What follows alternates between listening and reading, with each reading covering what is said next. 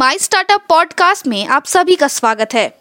मैं हूँ आपकी होस्ट तुशाली। कोरोना वायरस अभी खत्म नहीं हुआ है। समझदारी अभी भी चाहिए। समय पे हाथ धोए, मास्क पहने, बिना कारण घर से ना निकले और दो गज दूरी का पालन करें। याद रखें, ये घबराने का नहीं, लड़ने का समय है। हम सबको मिलके इस वायरस से जीतना है। आज के प्रमुख समाचार। मोदी सरकार ने एमएसएमई शिकायत निवारण पोर्टल चैंपियन ने सुलझाए गए मामलों में 33 प्रतिशत की छलांग देखी। यूग्रो कैपिटल ने बैंक ऑफ़ बड़ौदा के साथ एमएसएमई सर ऋण कार्यक्रम प्रथम लॉन्च किया। Bank of Baroda UGro Capital MSME को एक हज़ार करोड़ रुपए का ऋण वितरित करेंगे। अब समाचार विस्तार से। सरकार द्वारा पिछले साल मई में शुरू किए गए सूक्ष्म, लघु और मध्यम उद्यम एमएसएमई चैंपियन के लिए शिकायत निवारण मंच के माध्यम से हल की गई एमएसएमई शिकायतों में इस साल लगभग छह महीने की अवधि में तैतीस दशमलव दो प्रतिशत की वृद्धि हुई है। यूग्रो कैपिटल एक बीएसई सूचीबद्ध प्रौद्योगिकी सक्षम लघु व्यवसाय एनबीएफसी ने बुधवार को बैंक ऑफ़ बड़ौदा के साथ सूक्ष्म, लघु और मध्यम उद्यमों के लिए एक सह अग्नि साझेदार खरीदारी शुरू करने की घोषणा की।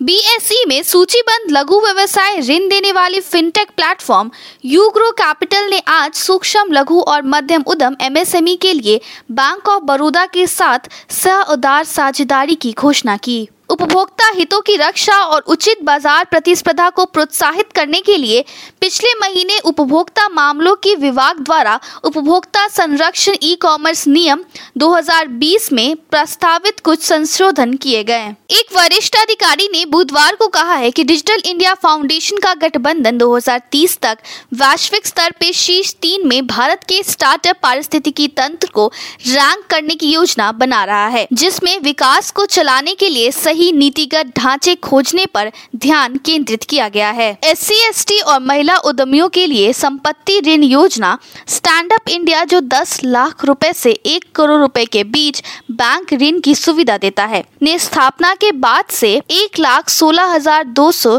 छियासठ ऋण आवेदनों में दो लाख छह हज़ार दो सौ चार दशमलव चार नौ करोड़ रुपए की राशि के लिए मंजूरी दी है। वित्तीय विभाग के आंकड़ों के अनुसार। क्रेडिट और वित्तीय एमएसएमई ने अब तक केंद्रीय मंत्रालयों, रेलवे, परमाणु ऊर्जा, इलेक्ट्रॉनिक्स और आईटी, पेट्रोलियम और प्राकृतिक गैस और सूचना और प्रसारण मंत्रालयों के खिलाफ एमएसएमई द्वारा दायर किए गए कुल 855 बिलविन भुगतान आवेदनों में से 355 करोड़ रुपए का हिस्सा था। टेलीकॉम ऑपरेटर भारतीय एयरटेल ने बुधवार को वर्चुअल और ओपेल रेडियो एक्सेस नेटवर्क तकनीकों का लाभ उठा के और स्वदेशी समाधान बनाकर 5G नेटवर्क विकास के लिए इंटेल के साथ सहयोग की घोषणा की। भारत की सबसे मूल्यवान इंटरनेट कंपनी बायजूस ने 21 जुलाई को कहा है कि उसने यूएस आधारित रीडिंग प्लेटफॉर्म एपिक को 500 डॉलर मिलियन में अधिग्रहण किया है, जिससे भारतीय बाज़ार से परे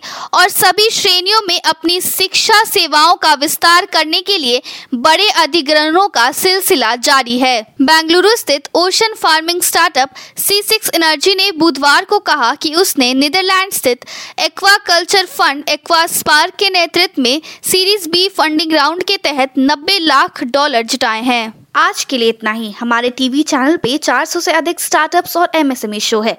जाँच करिए। माई स्टार्टअप टीवी अब गूगल प्लेटफॉर्म पे भी उपलब्ध है। तो आपको हर कदम पे स्टार्टअप्स और एमएसएमई से जुड़े नवीनतम समाचार प्राप्त होंगे। आप हमारे टीवी चैनल को सब्सक्राइब करके भी हमारा समर्थन कर सकते हैं और घंटी के आइकॉन को दबाना ना भूलें।